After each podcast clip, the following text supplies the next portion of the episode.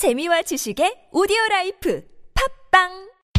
청개구리가 잘 안다. 청개구리가 잘 안다. 1등 주식 투자 정보. 청개구리가 잘 안다. 청개구리가 잘 한다. 청개구리가 잘 한다. 1등 주식 투자 성공률. 청개구리가 잘 한다. 다른 생각, 남다른 수익률. 청개구리 투자 클럽. 야, 이 부장! 네가 부장이면 땡이야? 뭐뭐뭐뭐 저 인간 저건 쟤 오늘도 술술 풀리고 안 먹고 회수 갔냐 내일도 신체 상태로 출근하겠구만 아 아유 고려 생활 건강 술술 풀리고 음주전 한포가 당신을 지켜드립니다.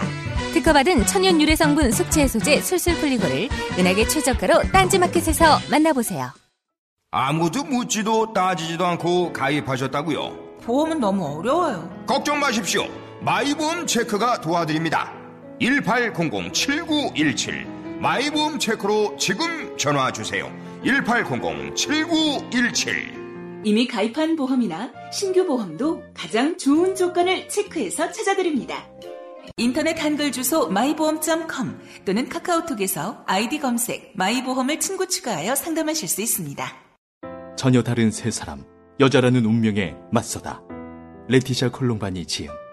이 작품을 그들에게 바친다.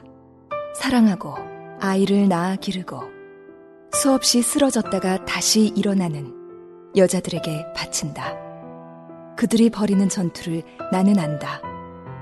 그들 한 사람 한 사람이 얼마간 나이기도 하므로 장편 소설 세 갈래 길. 도서출판 밝은 세상. 다이어트를 위한 꿀팁! 동결건조 채소와 곡물, 단백질, 그리고 효소와 비타민, 미네랄로 만든 다이어트 전용 그린 스무디로 하루 한두 끼만 바꿔 드세요. 비타샵 그린 스무디 다이어트 1522-6648 1522-6648 혹은 비타샵을 검색해 주세요.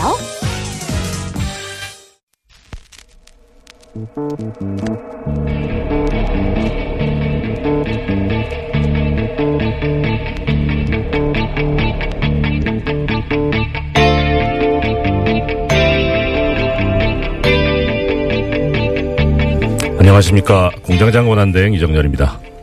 지난 화요일과 수요일에 출연하셨던 유시춘 선생님께 한 번 더 출연을 해 주십사 청을 드렸었습니다.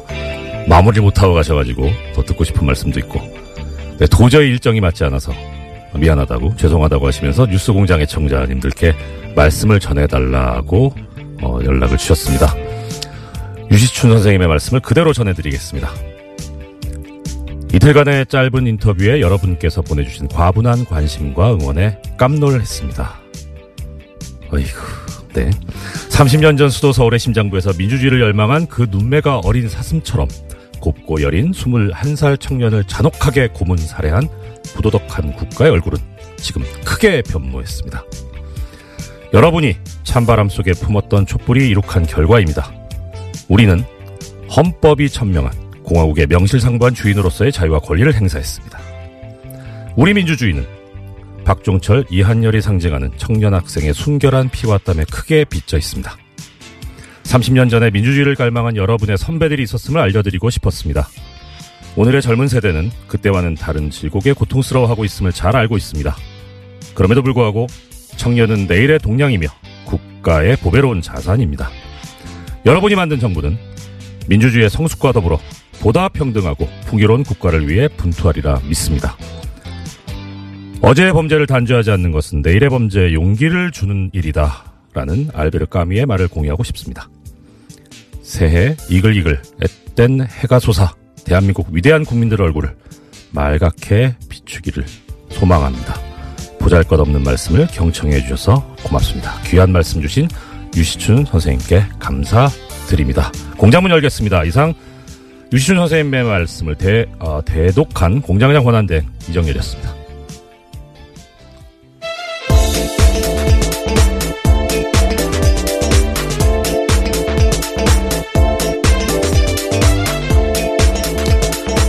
예, 시사인의 김은지입니다.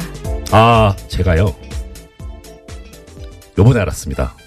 왜 김은지 기자님 나오시는 코너는 코너 이름이 없을까? 사실 그럴 있습니다. 리가, 그럴 예. 리가 없다. 그래서 확인해 본 결과 ER뉴네요. ER뉴. 네, 이것만은 알아야 할 아침 뉴스의 예. 약자인데요. 네. 예, 굉장히 오랜만에 알려주셔서 저도 새삼스럽습니다. 아, 전 진짜 없는 줄 알았어요. 근데 공장장님 왜 여기 소개를 안 하시는데요? 네, 가끔 대행이 오셨을 때 이름이 좀 빛을 발하긴 하는데요. 아, 예. 네. 아, 그래서 이제 가끔 이, 저, 색다른 피가 수혈되는 게 좋다. 예. 음. 예. 자, 오늘 그러면 이제, 아, 일단 먼저, 그, 혹시 마지막에 어떻게 될지 모르니까, 아, 일단 이 일주일 동안 저를 너무너무 도와주신, 예, 김은지 기자님께 전 또 개인적으로 감사드리고요. 그 다음에, 아, 김은지 기자님께서 또 우리 뉴스공장 애청자분들께 한 해 이제 마무리 인사 먼저 하시고 시작하는 걸로 합시다. 아, 예, 제가 더 덕분에 많이 배워서요. 예. 그렇게 말씀해 주셔서 감사드리고요. 진짜 2017년 뉴스공장이랑 한 해 같이 했었는데 뜻깊은 뉴스들 전할 수 있어서 정말 좋았습니다. 특히 이재용 삼성전자 부회장의 영장 재청구됐을 때 발부된 거. 그, 뉴- 그 소식 전하면서 정말 저 뿌듯했었거든요. 예, 그 시간에 그 기억들을 다시 한번 되새겨보고 싶습니다. 근데 이상한 게요. 그 지금 김 기자님 소감을 말씀하시는데 이것도 꼭 소식 뉴스를 같아요. 예. 자, 첫 번째 소식 전해주십시오. 네, 박근혜 정부가 국정원을 동원해서 이명박 정부 시절 아랍에미리트 원전과 관련한 이면 계약 여부를 조사했다라는 어제 SBS 보도가 나왔습니다. 관련된 문건이 나온 건데요. 검찰이 국정원 간부로부터 확보한 자료입니다. 이명박 정부가 원전 수주의 조건으로 핵 폐기물과 폐 연료봉을 국내에 반입하기로 했다라는 의혹이 조사 대상이었습니다. 또 아랍에미리트에 대한 핵 기술 이전을 미국이 반대해서 조기 착공이 곤란하다라는 내용도 있다라고 합니다. 어, 이게 지금 주어를 다시 한번 저 들어주셔야 될 것이 청자분들께서 지금 현 정부가 아니고 박근혜 정부에서 조사를 했었다는 겁니다. 그러면은 두 가지 중에 하나겠죠. 정말 문제가 있었거나 아니면 이 조사를 함으로써 타개해야 될 문제가 있었거나 예, 그런데 지금 뭔진 잘 모르겠는데 하여튼 뭐 이 조사 결과가 그럼 어떻게 나왔는지가 이제 제일 궁금할 거 아닙니까? 그래야지 방향이 나오니까 조사 결과는 어떻게 됐다고 합니까? 네, 그게 가장 궁금하실 부분일 텐데요. 네. 당시에 국정원의 조사 결과가 어떻게 나왔는지에 대해서는 확인되지 않았습니다. 또 그 내용이 청와대에 보고됐는지도 확인되지 않았는데요. 예, 예. 이와 관련해서는 우선은 문건이 나왔기 때문에 검찰이 이제 수사에 들어간 겁니다. 아, 당시에 네. 남대준 전 원장, 그 당시의 원장이죠. 국정원장의 채측근이 원장의 일정들을 다 적어놓고 있었는데 그때 2013년입니다. 그때 김장수 당시 청와대 안보실장으로부터 이러한 사실들을 확인 요청 받아서 써놨다라고 합니다. 아, 그러면 이게 어떤 다른 목적이 있는 건지 정말 문제가 있어서 뭐 조사가 된 건지 그것조차도 아직 모르는 상황이네요.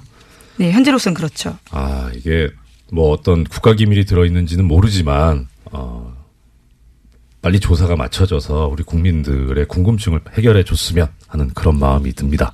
네, 이 자체로도 사실 굉장히 놀라운 일인데요. 그렇죠. 원전 수주의 조건으로 핵 폐기물을 국내에 들어오겠다라는 식의 의혹이 있었다라는 것은요. 예. 원래는 2010년 국회 대정부 질문에서도 나왔다라고 합니다. 네네. 네. 이제 그런데 이것에 대해서 박근혜 정부조차 의심하면서 관련 내용들을요 국정원에다가 알아보라고 시킨 거다라고 알 수 있는 겁니다.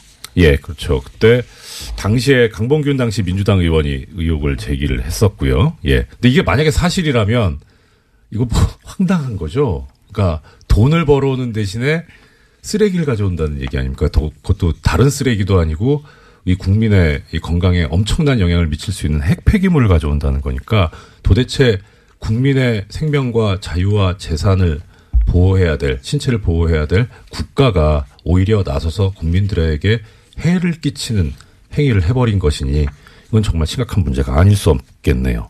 예, 당시에 남대준 저- 당시 원장 같은 경우에는요. 네. 지금은 구속되어 있는 장호중 당시 감찰실장에게 조사를 지시했다라고 아. 알려져 있습니다. 네.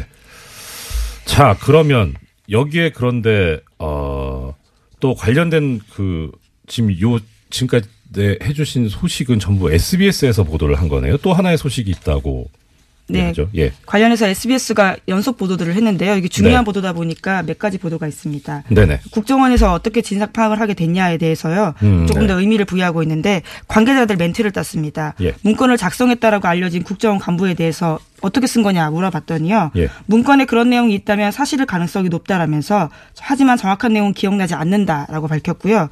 또 이에 대해서 당시 남재준 원장을 만났던 김장수 안보실장도 이야기를 했는데요. 자기는 기억나지 않는다라고 했습니다. 결정적인 순간에 기억나지 않으시는. 음. 뭐 근데 이 기억이 나냐 안 나냐 또 당시 어떤 일이 있었냐 이것까지 이제 검찰이 조사를 해야 되겠죠.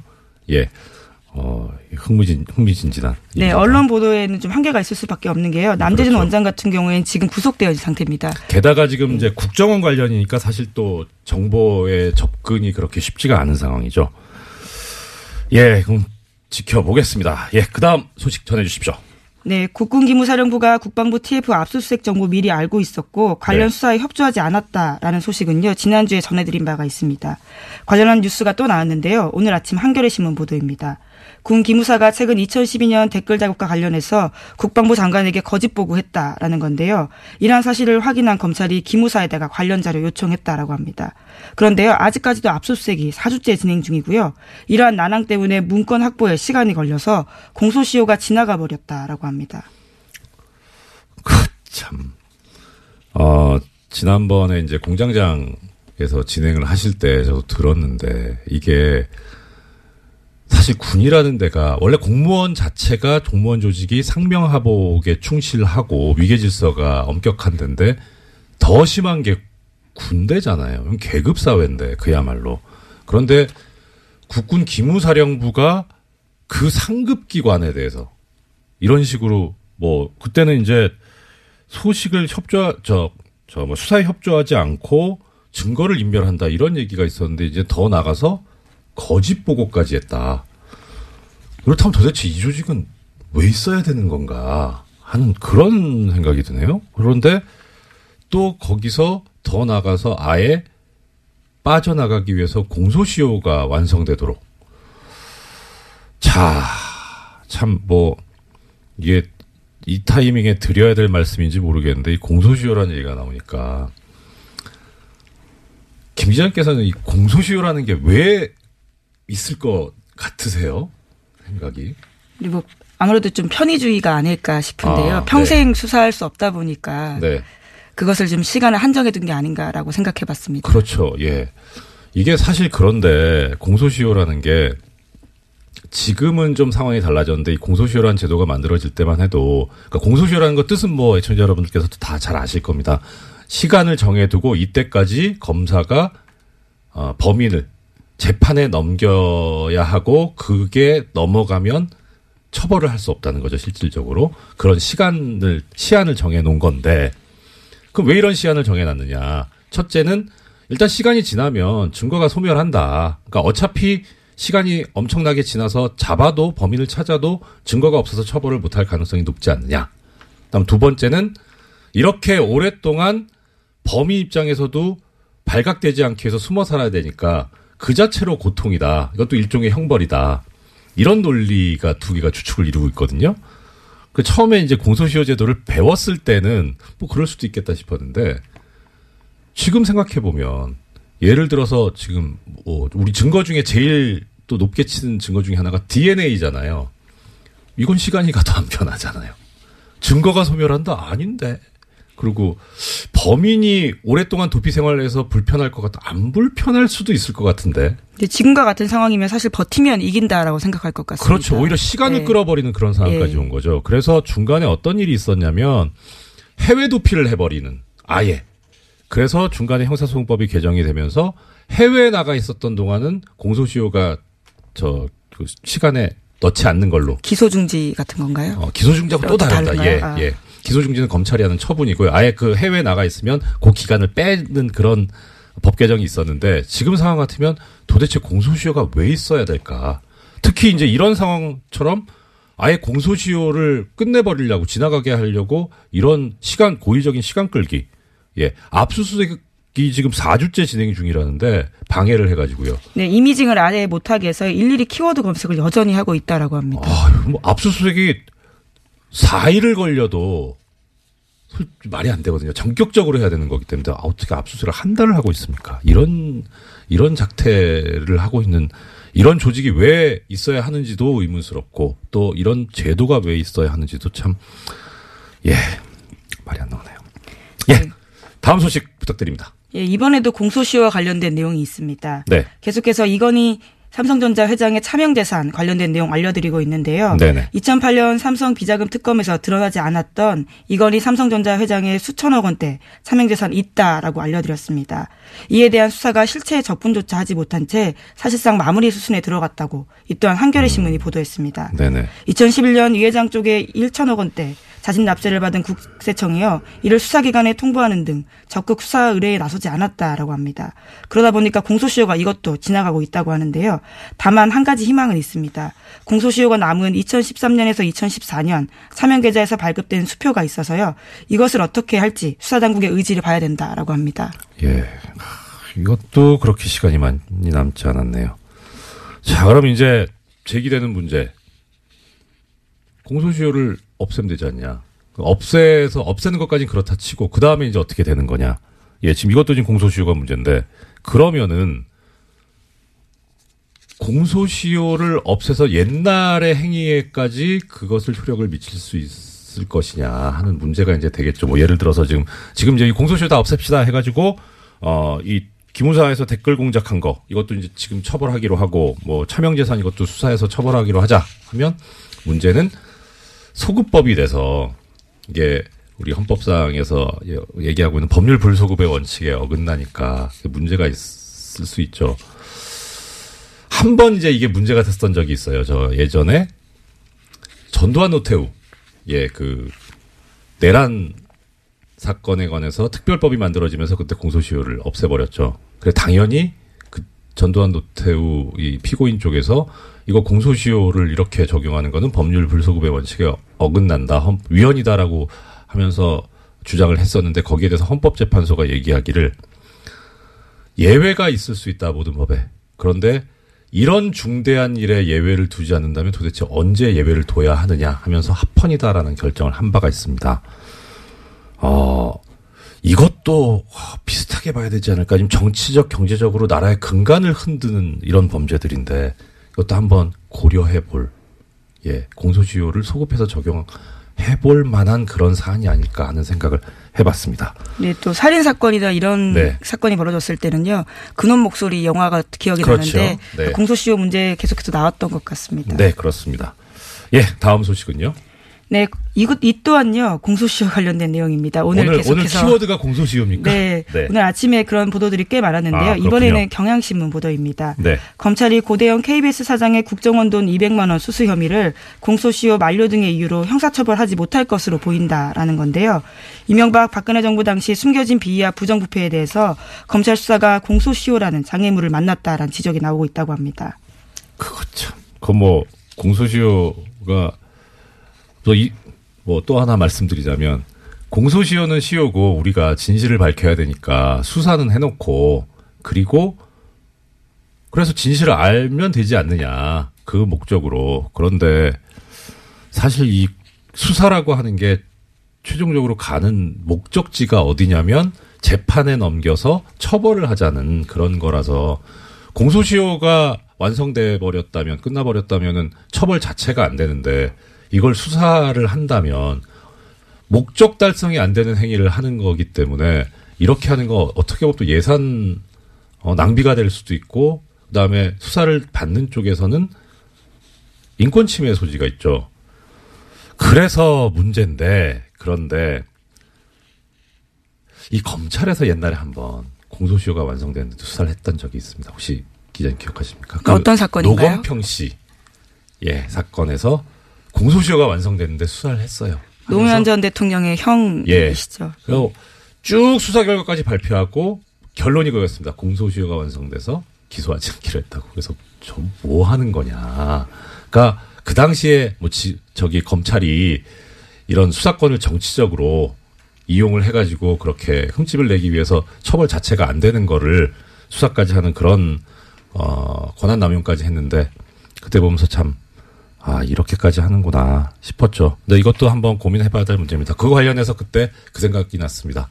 윤석열 지검장이 했던 유명한, 유명한 말, 말이 있습니다. 수사권을 가지고 검사가 하면 그게 검사냐 깡패지. 네. 다음 소식이요.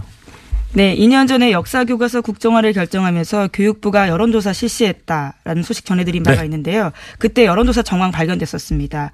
그러면서 교육부가 수사 의뢰한 바가 있는데 또 관련해서 또 다른 내용들이 나왔습니다. 어제 MBC가 보도한 내용인데요. 네. 국정화 여론조사 한 번 더 있었는데 이와 관련해서도 오타까지 뺏기면서 조작했다라는 겁니다. 이게 우리가 많이 쓰는 뭐죠? 복붙 컨트롤 C, 컨트롤 V. 일종의 댓글 부대가 여기서도 예. 운영됐다라고 볼 수 있는 거죠. 그렇죠. 아, 좀 저기 이거는 다른 다른 차원에서 문제인데 그래도 이 국- 우리가 생각하고 있는 이 국정 교과서가 박근혜 전 대통령이 아버지인 박정희 전 대통령한테 헌정하겠다는 마음으로 만든 거잖아요. 효심에서 한 거면 좀 잘좀 하지.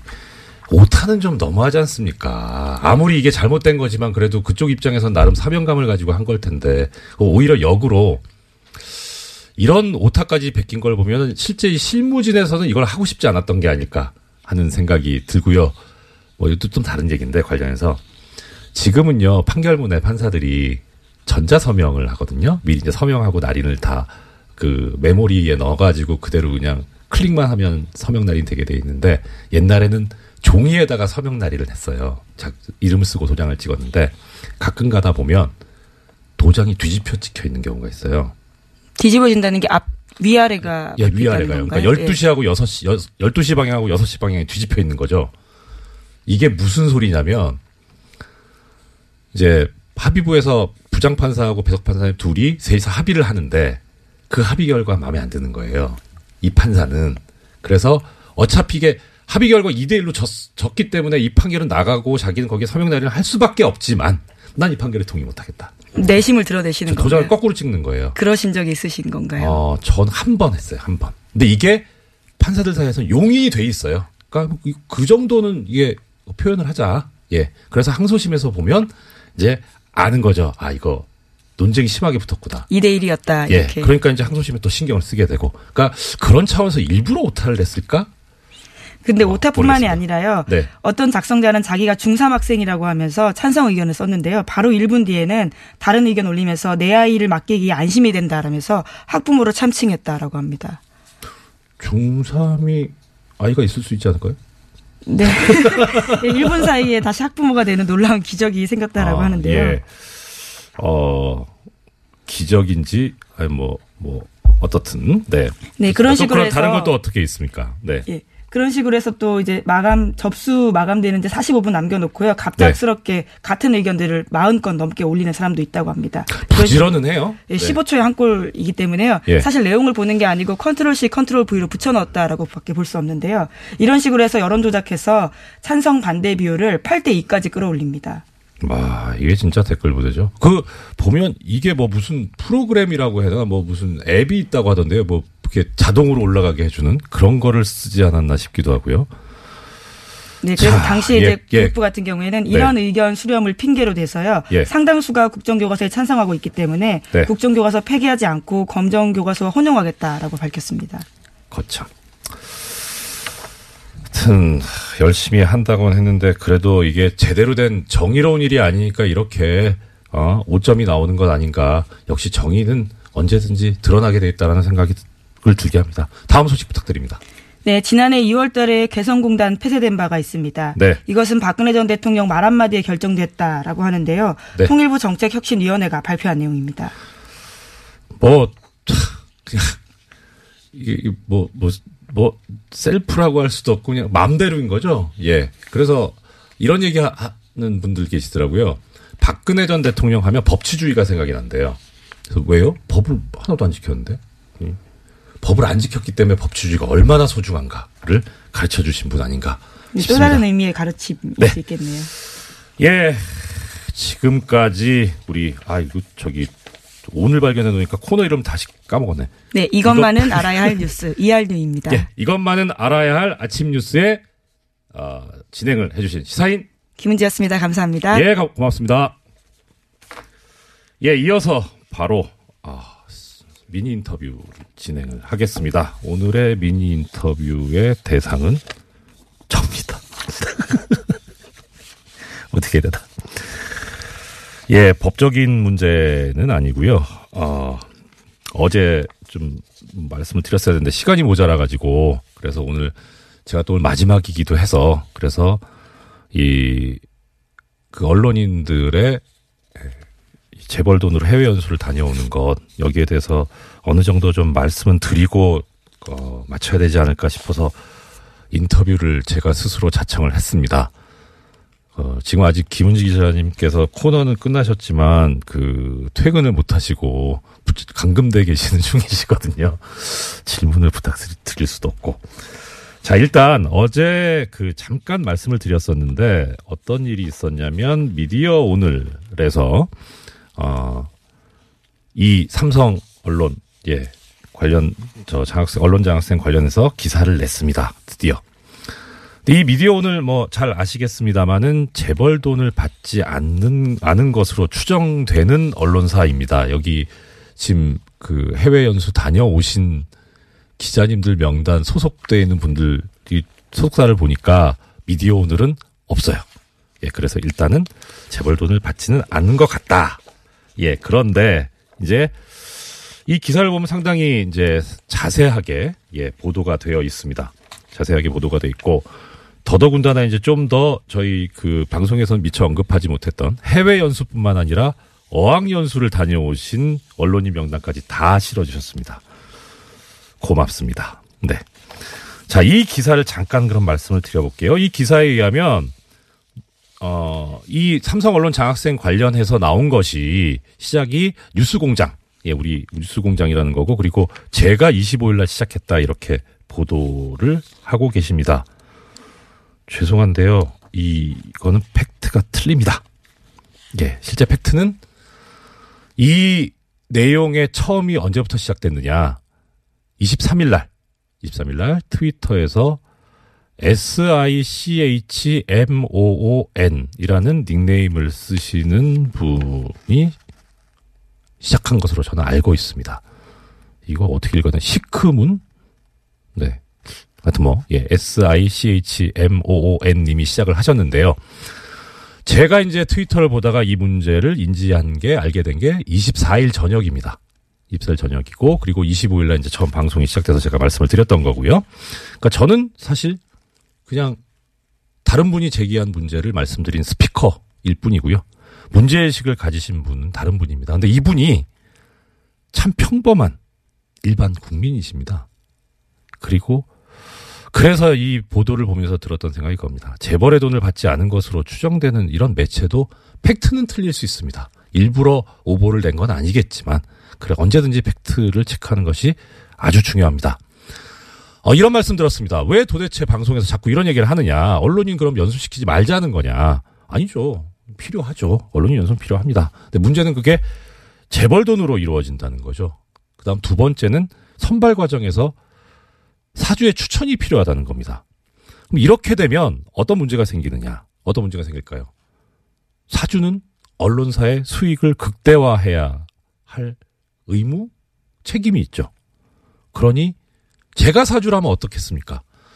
자, 광고를 많이 줘야 이득이 올라가는데 광고를 주는 데는 그래도 어느 정도 여유가 있는 그런 기업이어야 할 거고 우리나라로 치면은 재벌 아니겠습니까? 그러면 재벌을 옹호하는 기사를 써야 광고가 들어올 거고 그러니 재벌을 옹호하는 그런 기사를 쓰는 언론인을 먼저 추천하고 싶지 않을까요? 그게 인지상정일 것 같아요. 그러니까 역으로 해외 연수를 가고 싶으신 기자님들께서는 아 내가 저걸 가려면 재벌을 옹호하는 기사를 써줘야 되겠구나라는 생각이 들 수도 있고요. 예, 이건 인지상정일 것 같습니다. 예를 하나 들어보겠습니다.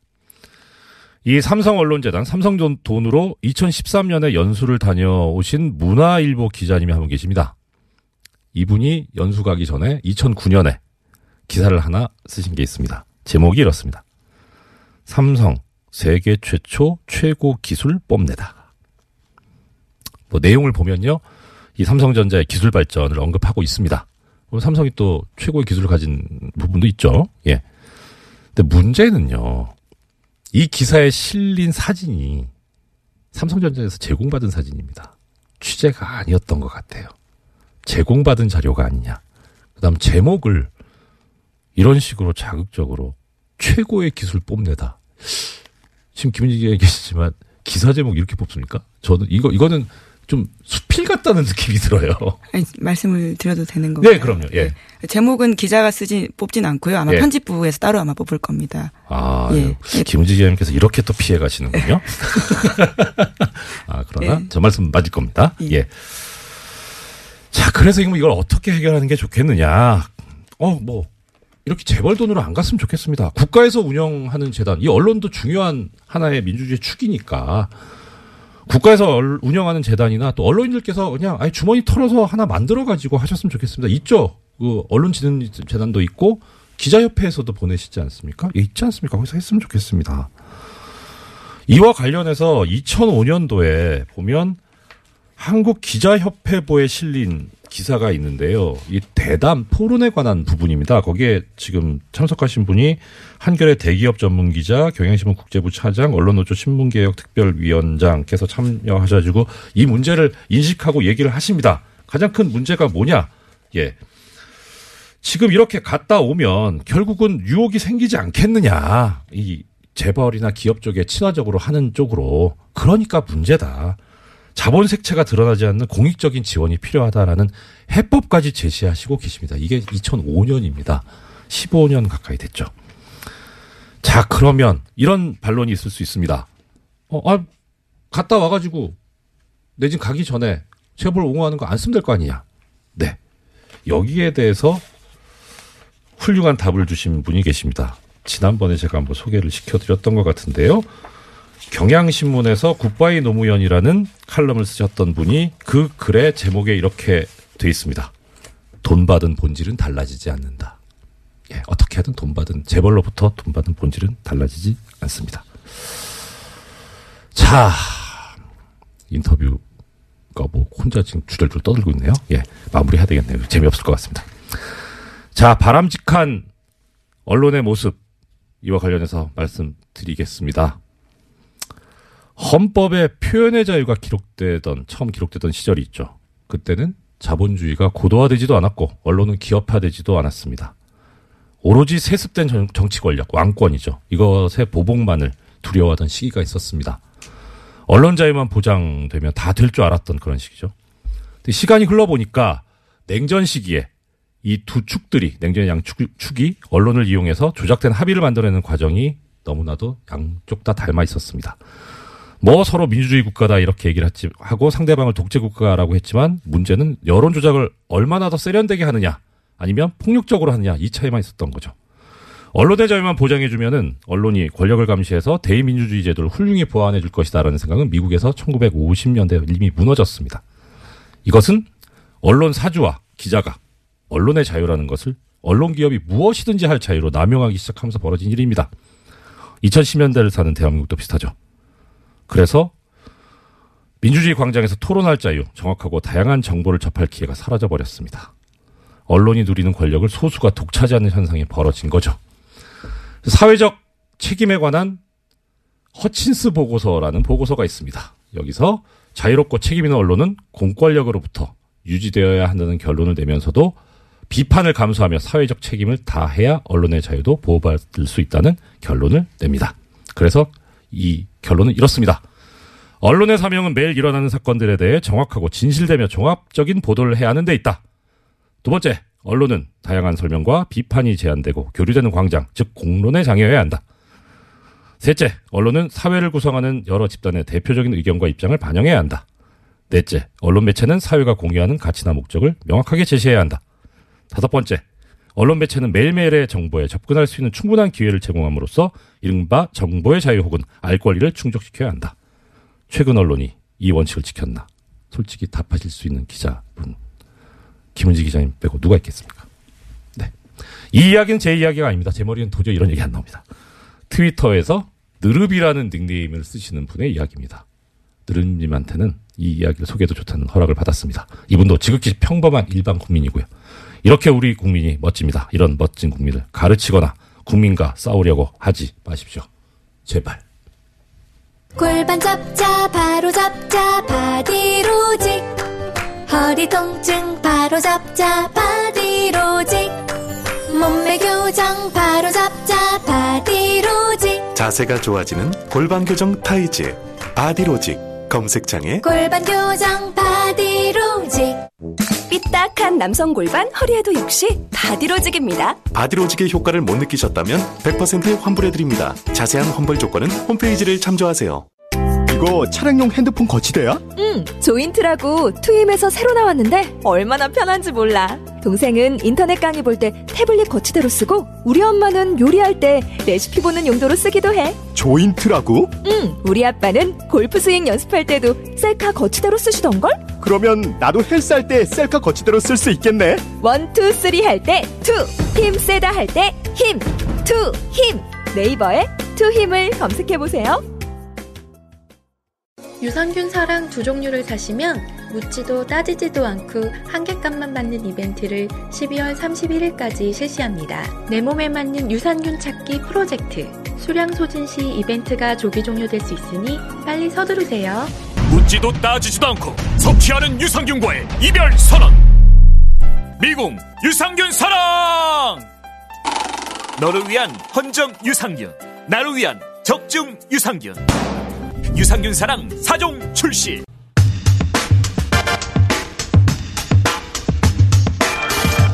자, 바른정당과의 통합 찬반을 묻는 국민의당 전 당원 투표가 진행되고 있습니다. 알고 계시죠? 통합 찬성파 반대파 간의 공방도 계속 되고 있는데요. 어제 정치 구단 주 국민의당 박지원 전 대표 모시고 반대파 입장에서 들어본 데 이어서 오늘은 찬성파 입장을 들어보겠습니다.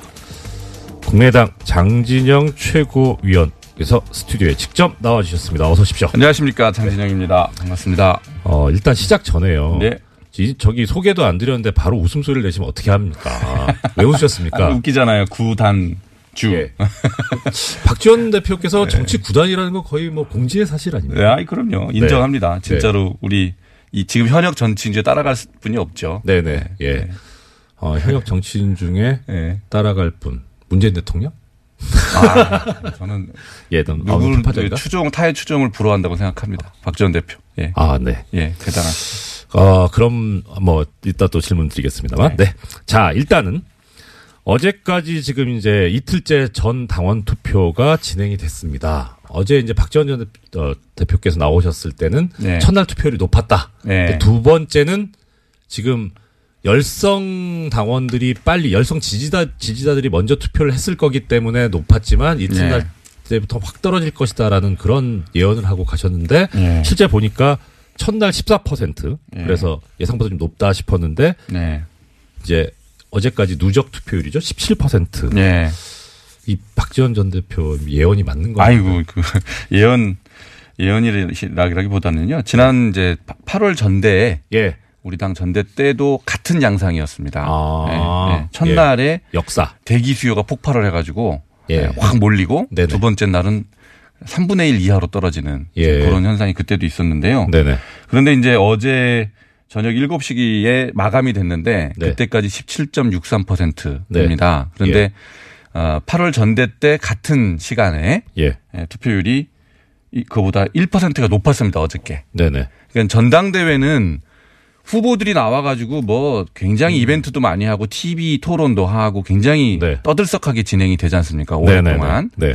그런데도 그것보다도 더 높았다는 거예요, 이번에. 거기에 아. 의미가 있다라고 봐야 될 것 같습니다. 아. 예. 그렇습니까? 그러면 그래, 그렇습니다. 예. 국민의당은 네. 저기 인물이 나와서 말씀하시는 것보다 어떤 사안에 더 집중하신다 이렇게 당원들께서 뭐, 그렇다. 그렇게 일반화시키긴 어려울 것 같고요. 네. 그러니까 당원들이 그만큼 이 지금 상황에 대해서 굉장히 아주 엄중하게 바라보고 있다 이렇게 보는 봐야 될 것 같습니다. 아. 사실 그러니까 엄중하죠. 이게 통합이냐 아니냐는 당의 기, 존재 기, 그렇습니다. 기로를 예, 예. 결정하는 건데. 앞에 나아갈 방향을 결정하는 것이기 때문에. 근데 이제 그 전에 네. 왜 그러면 당원들이 이렇게 어, 이 투표 이 양상으로만 보면 뭐 분기 탱천을 아, 예. 했다 이렇게 볼 수도 있는데 왜 그랬느냐. 예. 그 앞에 상황을 보면 이제 우리 당의 의원들께서 예. 어, 이 통합은 의원들의 반수 이상이 반대하기 때문에 하면 안 된다. 이렇게 이제 계속 말씀을 하셨어요. 아, 네네. 또 이제 그 근거로는 호남의 민심이 이걸 반대한다. 네. 우리 당은 지역적 기반이 호남이기 때문에 에, 호남 민심이 반대하는 것을 하면 안 된다. 이제 이런 논리를 펴셨 펴졌거든요. 네네. 근데 이제 여기에 대해서 당원들이 에, 다른 생각을 갖고 있는 겁니다. 첫 네. 번째는 네. 어, 우리 다른 경로로 확인해 보면 호남 민심이 통합에 대해서 그렇게 의원들이 얘기하시는 것하고는 다르더라. 예. 그렇게 반대하는 것만은 아니다. 아, 네. 두 번째. 당의 의사결정은 당원들이 하게 돼 있는데 네네. 의원들의 반수가 반대한다고 해서 하면 안 된다라는 것은 예. 우리 당원의 예. 당원 주권주의를 선언한 것에 반하는 것이다. 네. 이런 어, 당원들이 그렇게 이제 반발을 하고 있었습니다. 음. 네. 그것이 이제 전당원 투표가 시작되니까 이런 양태로 투표 나타, 형태로 나타났다. 나타났다. 이렇게 보고 있습니다. 아, 네. 그러면 일단 네. 저기 요거 한번 가보고 말씀드릴게요. 저 어제 이제 박지원 대, 전 대표께서 나오셔가지고 말씀을 하셨고 들려주셨던 건데 네. 아까 이제 TV 토론 말씀도 하셨습니다만 지난 전당대회 당시 안철수 대표께서 이제 그 얘기하셨던 거를 어제 직접 아, 예, 예. 예, 부탁드리지도 않았는데 아, 예. 예, 본인의 휴대전화를 꺼내서 들려주셨거든요. 한번 예. 더- 어제 들어보셨습니까? 다시 한번 들어보고 가겠습니다. 예, 예. 요새 뭐 많이 돌아다닙니다, 그게. 안 돼요? 아 정말 공장장님 안 계시니까 이런 식으로 대응을 대하나? 아, 그러네요. 어제 문제가 그 있네요. 내용은 이렇습니다. 정동영 의원 쪽에서 바른정당과 합당을 추진하느냐고 물으니까 하지 않겠다. 네. 그리고 천정배 의원 쪽에서 바른정당과 통합이나 선거연대 하느냐 하니까 생각하지 않는다. 음. 라고 이제 이게 좀 말씀이 달라진 게 아니냐. 이게 이제 네. 최근에 예. 뭐 이런 동영상도 만들어서 반대 쪽에서 네. 이제 유포를 하고 그러고 있는데요. 네네. 이게 어, 첫 번째 끝장 토론 때 네네. 정동영 의장께서 의원님께서 예. 어, 의원 총회에서 말씀하신 내용이에요. 예. 그안 대표가 앞에 있는데 이제 이 내용을 가지고 공격을 하셨어요. 예. 근데 그 그리고 그때 안 대표의 바- 에, 답변이 있었습니다. 네. 근데 이제 그때 뭐라 그랬냐면 그 바, 저 8월 전대 당시의 바른정당과 네. 지금의 바른정당이 같으냐? 예.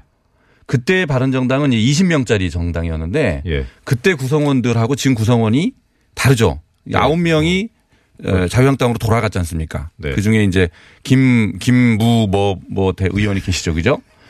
네. 어, 그분을 비롯한 아홉 분이 돌아간 바른정당하고 어 그 그 계신 저 바른정당은 말씀 말씀이 죄송한데요. 네. 복귀했다가 좋은 용을 돌아갔다 하면 왠지 이렇게 좀저 아, 복귀가 돌아갔다는 말 아닌가요? 아니 이거 저 네. 저렇게 그렇죠. 사망의 네, 그러네요. 높임말 같아서 네, 네. 자유한국당으로 다시 돌아 이제 저 들어가셨는데 도, 돌아가게 하시고 싶은가요? 그, 아이, 그, 그런 거 아니죠. 바른정당이 그래서 다르다는 거예요. 아, 네. 아, 같은 당이 아니다. 근데 이제 그거는 저도 전적으로 동감하는데. 만약에 지금 20명짜리 바른정당이었으면 제가 앞장서서 저는 반대했을 것 같아요. 어. 제가 저라도. 아, 그러니까 이, 그때 바른정당은 별로 바라, 바르게 보이지 않는 정당으로 저는 봤거든요. 예, 예, 예. 근데 지금은 되게 순도가 높아졌다 그런 표현을 그때 하셨는데 저도 동의하는 부분입니다. 음. 네. 그래서 8월 전당대회 때의 말 그 상황과 지금이 다르지 않는 아니, 다른데 네. 같은 잣대를 들이대는 것은 저는 합리적이지 않다. 아, 사정 변경이 생겼다 우리 쪽 용어로. 그렇습니다. 네. 네, 역시 아, 알겠습니다. 자 그러면 네. 그러면 역으로 음. 바른 정당 입장에서 보면 네. 이제 순도가 높아졌다라는 말씀하셨잖아요. 네. 그럼 바른정당 입장에서 보면 국민의당의 순도가 높아지면 더 통합의 가능성이 높을 수도 있을지 모르겠는데 지금 이제 통합 반대파 네. 결국 이제 이 통합 쪽으로 쭉 결론이 가고 간다면 예. 통합 반대파를 안고 가실 생각이신지 그렇다면 그런 방법은이나 계획은 뭔지 아니면 뭐 버린다고 하면 표- 음. 아니, 결- 아니. 결별은 모르겠고요. 그거는요. 예. 네. 명확합니다. 우리가 그분들을 안 안고 갈 이유가 없어요. 예. 바른정당에서는 뭐 마음에 바라는 게 있을 수는 있어요. 네네. 그러나 우리 당의 그런 통합을 반대한다는 반대하는 분들 예. 그분들이 그분들이 당을 어 우리가 배제할 이유가 없는 거예요. 뭐, 예. 뭐 그분들이 뭐 박근혜 대통령 같이 그 나쁜 짓을 했어요. 뭐 의견이 좀 다른 거죠. 음. 또 민주 민주화의 가장 앞장선 분들이고 네. 또 우리 당에 우리 당의 강령이 이렇게 되어 있습니다. 함, 어, 합리적인 진보, 그 다음에 개혁적인 보수, 양날개로 사회 통합을 해라. 이게 우리 당의 강령의 명령입니다. 강령이에요. 네네. 그런데 그분들은 합리적 진보의 한 축을 담당하실 수 있는 굉장히 중요한 자, 자원이죠. 예. 그분들을 반드시 안고 가야 되는 것이고요. 예. 거꾸로 저는 그런 어, 좋은 자원들이 우리 당에 있기 때문에 에, 개혁적 보수 보수라고 하는 유승민 예. 대표를 비롯한 바른정당이 들어오더라도 네. 균형추가 무너지지 않는다. 그분들이 계셔야 됩니다. 그래서 오히려 예, 예. 그리고 그분들의 오랜 경험과 식견 이런 것들이 있으면 예, 사람들이 많이 그 의심을 하잖아요. 유승민 대표가 결국은 자유한국당이랑 뭐 어, 2단계 통합을 할 것이다 이렇게 의심을 하잖아요. 네. 그런 그런 의심이 아, 이 우리 당의 중진 의원분들이 계심으로 인해서 네. 견제가 될 수 있다. 아. 충분히 견제가 가능하다. 네. 저는 그렇게 봅니다. 어제 박지원 대표께서는 안철수 대표님한테 새 정치로 다시 돌아오라 이런 말씀을 하셨거든요. 네. 그 말씀에 대해서 어떻게? 저는 제가 보기에는 이게 새 정치인 것 같은데 이 방향이. 예, 새 정치의 가장 핵심은 네. 다단계 정, 다당제의 정착이잖아요. 다단계라고 그러려고 그랬네. 다당제의 정착인데, 어, 지금. 불리한 짓으로 거부하실 수 있습니다.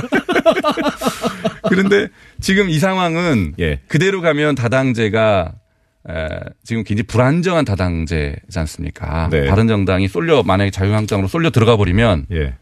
어, 일당이 되죠 자유한국당이 일당이 아, 되겠죠. 예. 예.